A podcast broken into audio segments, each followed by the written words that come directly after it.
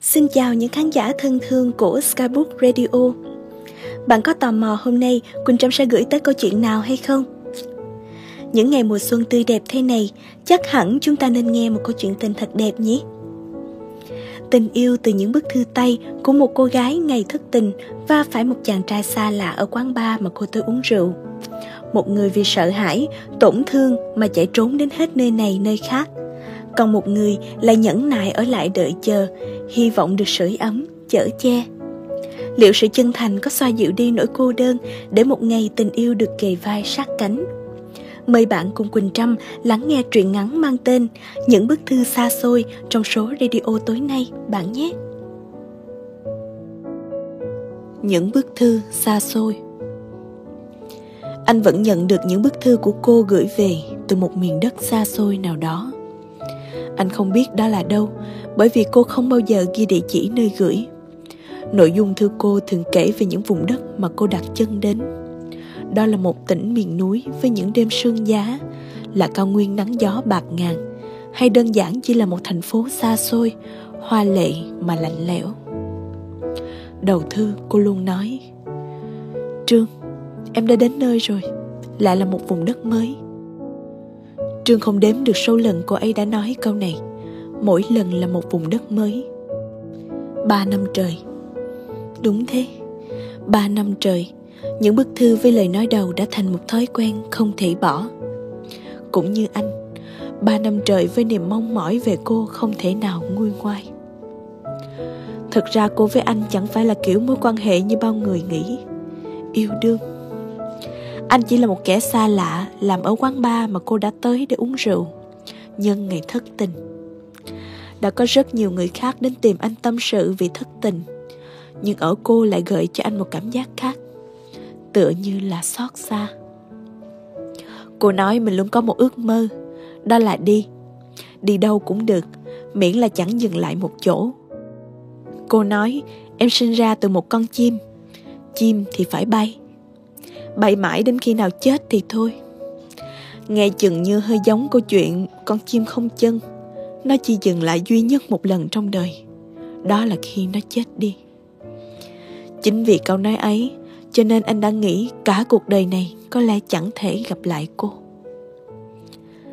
Tháng 8 anh nhận được một bức thư cô gửi về. Người ta hỏi anh về cô, rằng sao thời đại này vẫn còn có người gửi thư? Anh chỉ cười bảo cô ấy là một người đặc biệt. Cô gửi cho anh một tấm ảnh chụp bên một dòng sông. Cô mặc một chiếc váy thổ cẩm, cười rạng rỡ như một nàng công chúa. Da cô đã ngâm đi nhiều, chỉ có đôi mắt là ngày càng sáng rõ. Có lẽ vì đi nhiều nên mới thế. Cô kể, em quen một người bạn mới. Anh ấy muốn em đi cùng, nhưng em từ chối. Trường thở phào nhẹ nhõm sau khi đọc được câu cuối ấy. Anh sợ cô bị lừa. Một phần thôi. Anh sợ cô sẽ lại yêu ai đó. Trường muốn viết thư lại cho cô nhưng không thể. Cô chẳng bao giờ cho anh địa chỉ bởi vì cô không biết mình sẽ ở đó trong bao lâu. Cô cũng không cho anh số điện thoại.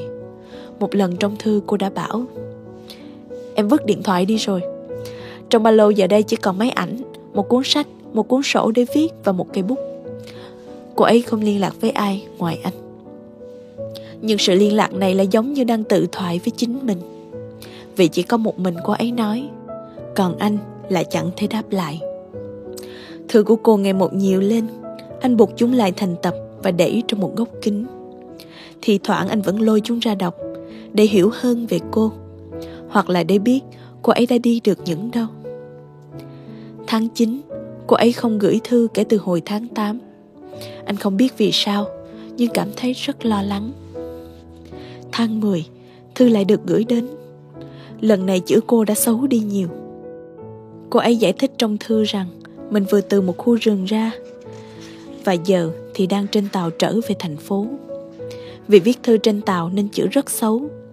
Cô bảo lúc ở trong rừng, Cô đã thấy một con chim rất đẹp nếu có thể cô sẽ đem tấm ảnh chụp nó về thành phố để hỏi một chuyên gia xem sao. Trương không nghĩ nhiều về con chim. Anh chỉ thấy cô ấy lại gửi thư cho anh là tốt rồi. Cô ấy vẫn ổn. Sợi dây liên lạc vẫn được giữ. Cuối thư cô hỏi anh Trương, anh có đợi em không? Trường ước mình có thể nói với cô rằng anh sẽ ở đây Thành phố mà cô cho rằng đầy tổn thương này Chỉ để đợi cô anh sẽ chở che cho cô Anh sẽ ở bên cô Anh không tin vào tình yêu vĩnh cửu Nhưng anh nghĩ những người cô đơn phần nào đó vẫn sẽ sưởi ấm được cho nhau. Chỉ tiếc rằng anh không nói cho cô biết được. Hy vọng là cô hiểu. Tháng 11, anh phải chuyển nhà. Khu trọ mà anh đang sống nằm trong diện quy hoạch và đã đến lúc nhà nước cần đến đó. Nếu như vậy thì những bức thư của cô sẽ gửi về đâu và gửi cho ai nữa? Ôi, giá có thể gọi điện cho cô ấy. Nhưng nếu gọi điện được thì ba năm qua đã chẳng có những bức thư như thế này. Trường chuyển đến một nơi khác cạnh quán bar mà mình làm. Hàng ngày anh vẫn đến bưu điện để hỏi xem có thư nào được gửi vào địa chỉ cũ không. Nhưng không. Tháng 11, tháng 12, tháng 1, tháng 2. Bốn tháng đằng đẵng kéo dài như cả một thế kỷ. Cô không gửi thư cho anh.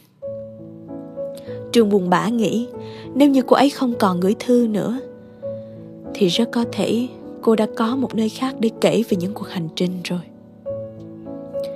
Trong một đêm tháng 6, quan bà chuẩn bị đóng cửa. Anh đang lau quầy để kết thúc công việc của mình thì một bàn tay đột nhiên đặt lên trên đó. Cô ấy xuất hiện như một giấc mơ. Anh đang nghĩ hẳn mình đang ngủ.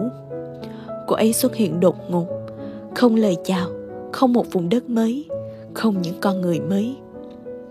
Chỉ là cô ấy, Tóc dài như gần 4 năm trước, Ánh mắt cứng cỏi hơn nhiều Và tại nơi hai người đã quen nhau. Cô kéo ghế, Ngồi xuống một cách điềm đạm.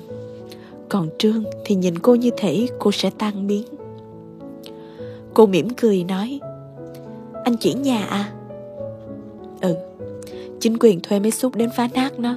Anh phải chạy rất mệt đấy. Anh trả lời Cô cười lườm anh.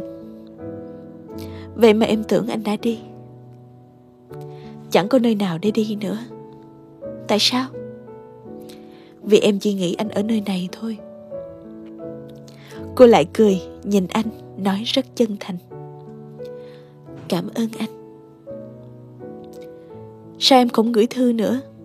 Ngày nào anh cũng đến bưu điện. Em vẫn gửi, Nhưng chắc anh không đến đúng lúc. Và chắc có lẽ địa chỉ không còn, Nên nó đã bị trả lại. Anh thật sự muốn đọc nó. Em sẽ kể lại cho anh nghe.